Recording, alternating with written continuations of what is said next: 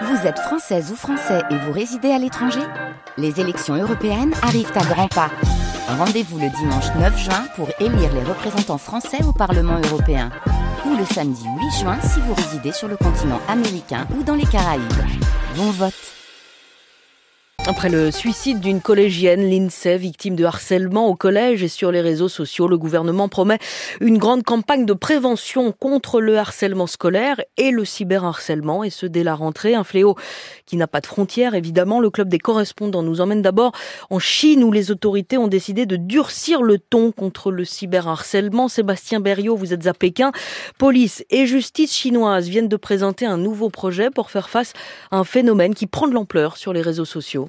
Oui, les réseaux sociaux chinois, que ce soit WeChat, Douyin ou encore Weibo, c'est une immense toile qui fait l'objet d'un contrôle extrêmement strict. La censure est très présente, mais cela n'empêche pas les pratiques de harcèlement. Aujourd'hui, la Chine n'a pas de loi spécifique. L'arsenal répressif est largement inefficace. Et c'est donc pour tenter de freiner les abus que les principales autorités judiciaires et policières viennent de présenter de nouvelles propositions pour mieux sanctionner tous ceux qui utilisent le net pour répandre des rumeurs, rabaisser des personnes, porter atteinte à leur réputation. Dans les cas les plus graves, les internautes qui s'attaquent de manière violente à des personnes en ligne et qui divulguent leur vie privée seront tenus désormais pénalement responsables. Une peine a d'ailleurs été créée pouvant aller jusqu'à 3 ans de prison ferme. La justice chinoise a aussi identifié certains agresseurs qui seront sanctionnés plus sévèrement s'ils s'en prennent à des mineurs ou bien à des personnes handicapées. Et ces mesures interviennent, Sébastien, après une série de décès très médiatisés. Oui, il y a quelques jours à peine, dans la ville de Wuhan, une femme a tenté de se suicider après avoir été critiquée sur les réseaux sociaux. Des internautes l'avaient critiquée parce que la victime était apparue dans une vidéo en train de pleurer après la mort de son jeune fils. Au mois de février, c'est une femme de 24 ans qui s'est donné la mort après des mois d'intimidation en ligne en raison de ses cheveux roses. Et puis l'année dernière, c'est le suicide d'un adolescent qui avait fait scandale. Le jeune homme avait fait l'objet de brimades après avoir lancé une recherche sur le net pour tenter de retrouver ses parents biologiques. Les exemples comme ça ne manquent pas. Et en Chine, la pression de la société sur les individus peut être extrêmement forte.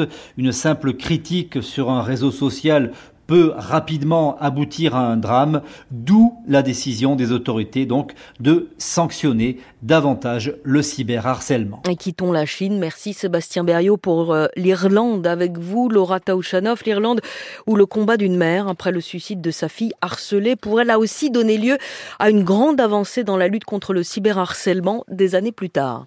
Oui, la jeune femme avait 21 ans, elle s'appelait Nicole Fox, ou Coco pour ceux qui la connaissaient bien.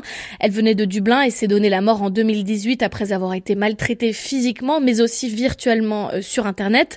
Pendant 3 ans, elle reçoit des menaces de mort par dizaines et des moqueries violentes sur un groupe de messagerie dont elle fait partie. Nicole n'ose plus sortir de chez elle, ni porter plainte, d'ailleurs par peur de représailles, et elle finira par se suicider. Alors depuis ce jour, la famille a quitté Dublin pour échapper aux harceleurs de Coco, mais à distance, la mère, Jackie, s'est battue pour faire passer une loi qui punit le cyberharcèlement. Elle explique que c'est une forme de violence bien pire que la violence physique, elle dure plus longtemps, elle abîme encore plus la santé mentale, en tout cas voilà l'expérience de sa fille. Et ça a fonctionné, l'Irlande a adopté en 2021 la loi dite Coco, qui prévoit jusqu'à 7 ans d'emprisonnement pour toute personne qui distribue ou publie des images intimes d'une personne sans son consentement. Et aujourd'hui, Jackie se réjouit de savoir qu'il y a des gens en prison grâce à cette loi et plus de 100 personnes font l'objet de poursuites judiciaires ou d'enquêtes. Et le combat de cette mère est désormais porté au niveau européen. Si ça a fonctionné, Laura, en Irlande, pourquoi pas en Europe ? Oui, alors l'Irlande n'est pas le seul pays à s'attaquer au cyberharcèlement. L'Italie, la France ou l'Allemagne ont fait évoluer leurs lois, mais elles varient d'un pays à l'autre. Alors certains députés voudraient une législation commune dans l'Union européenne pour s'assurer que les affaires sont traitées efficacement et surtout éviter d'en arriver à des situations tragiques comme pour Nicole. L'intimidation n'a pas de frontières, il faudrait donc une réponse européenne pour la combattre. Alors pour Jackie, le retentissement de son histoire personnelle dépasse toutes ses attentes. Le mois dernier, elle est allée jusqu'à Bruxelles pour s'exprimer devant les dirigeants des 27 États membres au Parlement européen.